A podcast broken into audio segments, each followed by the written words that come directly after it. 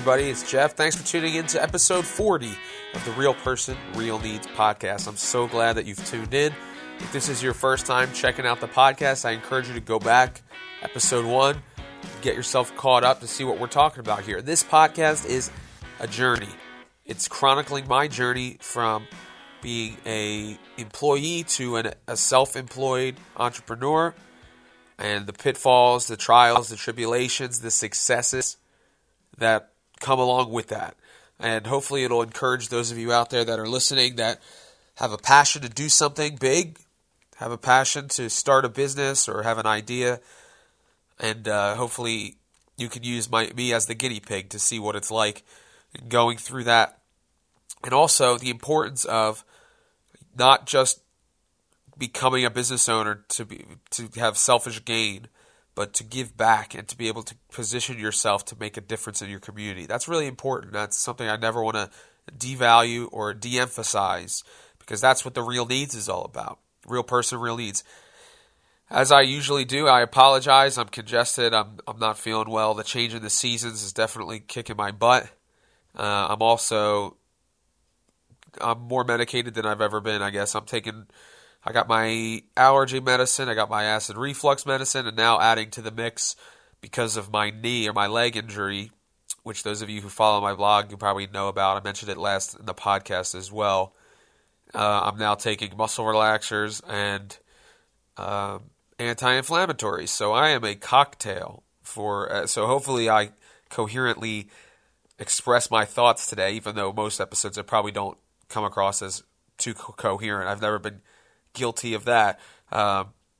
Today, what I wanted to talk about was something a little bit more on the serious side, something that is a danger to those of us that are pursuing our passion, our dream, and that is the idea of allowing our pursuit to become our mistress, and how it can really take up so much of our time and attention and our brain power that we don't have anything left to give to our families. And I'm guilty of this, and I like to use this podcast as my own personal confessional booth.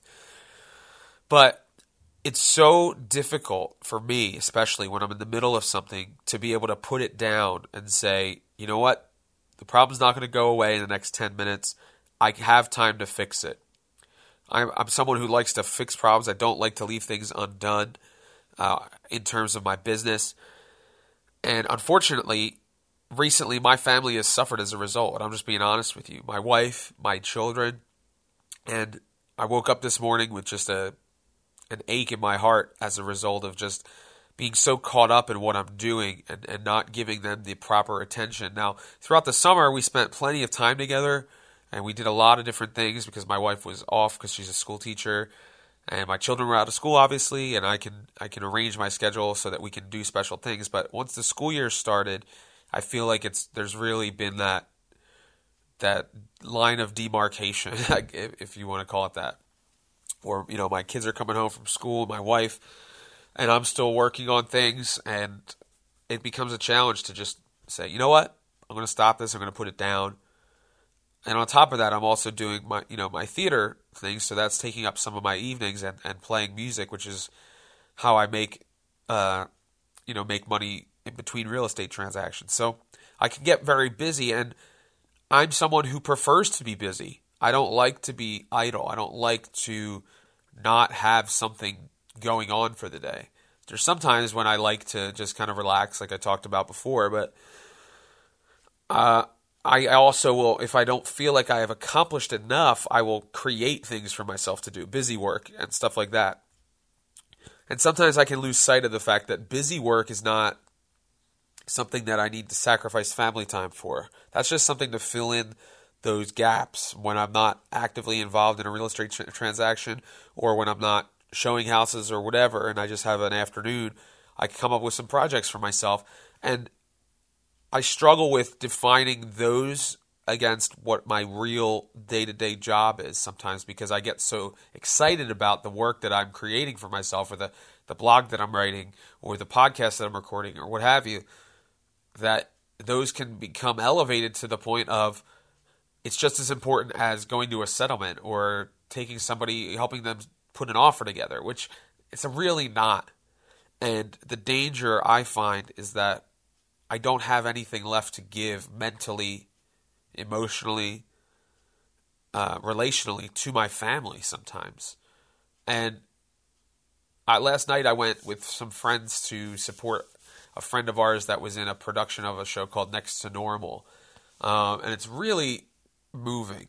And it's about struggling with mental illness and loss and in a family and how it can take its toll. And, you know, I don't struggle with mental illness, but just the idea of one person's pursuit or one person's problem can overshadow everyone else. And I was moved to tears watching this show.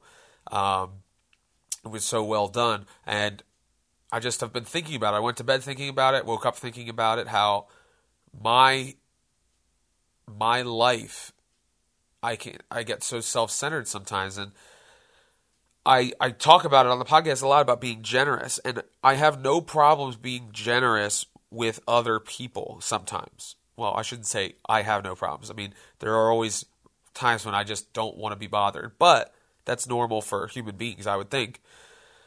But if there's an opportunity for me to help somebody else, that's great. And I'm happy to do it most of the time. But sometimes I can forget that generosity has to be given towards my own family. And because you're with them all the time, you can take it for granted. And I never want to be guilty of that. And I feel that I am guilty of that, especially now, even though when I was working at my other job and I was miserable and I was going through depression, I didn't really have anything to give my family in those times, which is why I wanted to get out of that. That's why I decided, because I wanted to have time.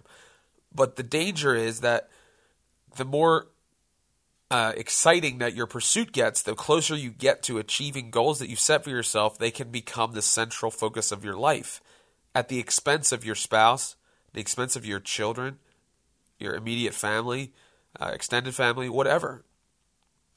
And I just wanted to make this podcast a warning to all of you that are going to be starting out on your journey or are in the middle of starting your journey or have been doing it for 10 or 15 years. Take it from me, it's not worth it. I really need to reprioritize and time block for myself so that I'm not that I'm just with my family, because there are plenty of times when I'm with my family, we're all together, but am I there mentally? Am I giving them my attention? And sadly, I haven't been, because my brain is always working. The hamster is always running on the wheel, thinking about tomorrow. What do I have to do? What posts do I have to come up with? What things have I not followed through on? Who do I need to email? All that stuff is just constantly running through my head. And it's another one of those downsides of being an entrepreneur is that you can't just shut it off at the end of the day. You can't clock out at 5 o'clock and say, okay, I'll finish whatever I can the next day. When you work in real estate especially, there are no set hours. And then when the fact that you're running your own business, the pressure of making sure the business is staying afloat and is lucrative and keeping you in the black, that can preoccupy your thoughts, your minds, your heart. And I found an article online, and it's what entrepreneurs can learn from a successful marriage. And there were a couple things in here I wanted to highlight. It's from Inc.com, I-N-C. Sorry, my congestion makes it sound like I'm saying a different word, but there's a couple ideas here. It talks about how marriage is suffering. Divorce rate is so high. We all know that. And there's some suggestions to help ensure that both the business and the marriage continue to prosper. And number one is divide up responsibilities. Number two is keep personal issues at home, meaning if you have arguments and things that are going on in your family life, whether it's your sisters, your brothers, your parents, your wife, your in-laws, whatever it is, keep those out of the business. And conversely, it says keep work out of the bedroom, meaning your business problems need to be set aside and they can't encroach. Even though you become so closely connected, and we as entrepreneurs tend to find our identity in the business that we're doing, which is something I never thought I would be guilty of, but here I am. You can't allow that to block the communication between you and your spouse. And I just like to publicly apologize to my wife for doing that on occasion. It says take breaks together. Spend time together. Put your business aside, problems, whatever it may be. Make the time to be together. And then it also says give each other some alone time. Now, I have that. My wife doesn't get that as much, and I'm guilty of not recognizing that soon enough and providing that for her, taking the kids out, doing something so that she can unwind, relax, enjoy life, and then even pursue things that she's passionate about outside of work. I tend to really get so focused on what I want to do, and I just neglect the fact that she may have some creative outlets that she'd like to pursue. Things that you'll need that apply to both business and marriage are commitment. When things get tough, you press on, just like with business. Love and passion, communication, health and fitness, time. All these are great ideas, and I encourage you to check out that article. It's on Inc.com, and the title is What Entrepreneurs Can Learn from a Successful Marriage. And I think it was posted on September 28th, so you can find it that way, by Rebecca Elif, if that's how you pronounce her name. But those ideas ring true because, like I said, the idea of pursuing your dreams and goals, when they preoccupy your time when you're unable to do it because you're miserable and you're like, if only I could do this. And then as you start to make the steps, you start to see you get closer to that becoming a reality. Instead of that desire dissipating and being able to live a normal life, it increases and it becomes everything you think about, all-consuming. But it's a dangerous place to be because you're not allowing for the things that are really important. You're not making time for the people that are going to support you in tough times and in good times. And I find that I every time I think that, oh, if I could just get to this point, I wouldn't stress about work anymore. If I had X amount of deals going on, if one is falling apart, I wouldn't freak out and pull my hair out because I know that I still have enough money to pay our bills and stuff like that. Sometimes it's not like that. Sometimes it's like, oh man, if this doesn't work out, and I immediately jump to the worst case scenario. And it's family that can keep you sane. And if you're not investing in that, just like investing in your business and spending time and being calculated with what you're doing with your business, you need to be calculated with what you're doing and how you're spending your time with your family. And so that's the thought I wanted to leave with you today. It's a little bit shorter than is typical for the podcast, but I don't want to just rehash. I just wanted to let you know where I was currently and confess that to all of you out there as a warning. And you can also be praying for me.